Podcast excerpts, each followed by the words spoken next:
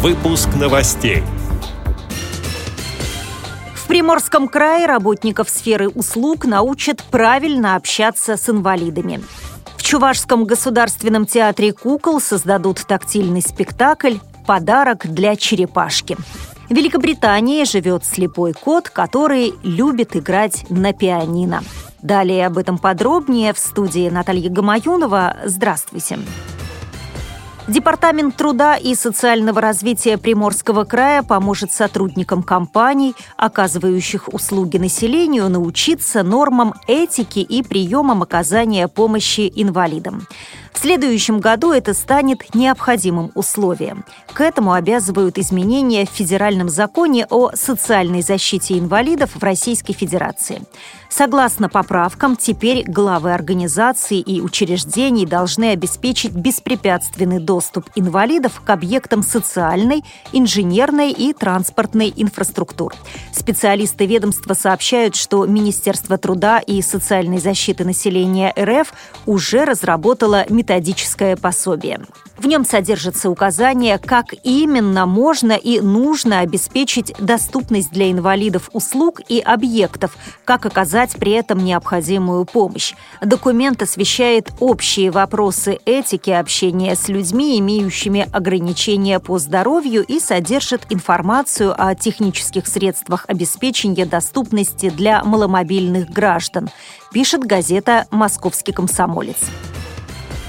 Чувашском государственном театре кукол создадут тактильный спектакль для слепых и слабовидящих детей «Подарок для черепашки».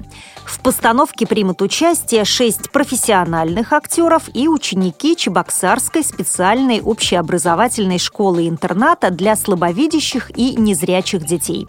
Подробности у директора театра Елизаветы Абрамовой. Мы обратили внимание что все дети, которые посещают наши спектакли, в том числе и незрячие, и слабовидящие, тоже очень охотно контактируют с нашими куклами. Мы оставляем таких деток после спектакля, чтобы они могли их потрогать руками. Вот эта идея тактильности к спектаклю, она стала развиваться. И мы придумали, что чтобы научить и познакомить такого ребенка с окружающим миром, нужно придумать сказку, сюжет, согласно которому ребенок гораздо более детально, более тонко, более эффективно, скажем так, да, подходит к изучению мира.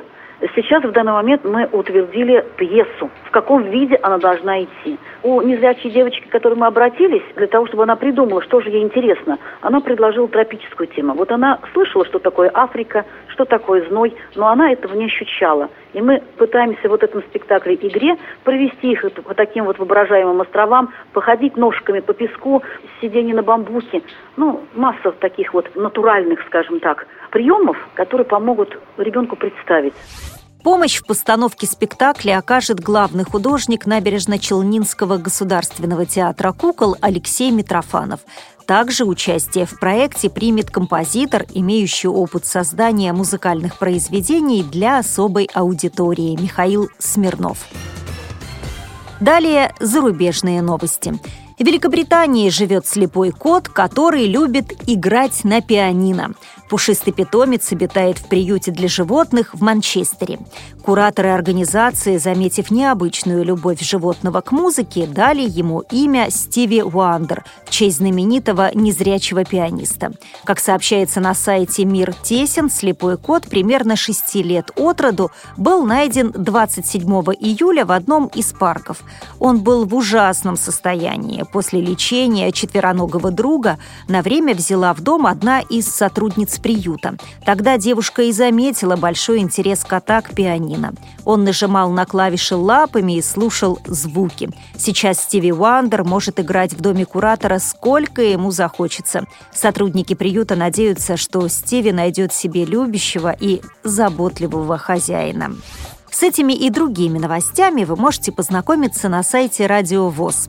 Мы будем рады рассказать о событиях в вашем регионе. Пишите нам по адресу новости собака ру. Я желаю вам всего доброго и до встречи.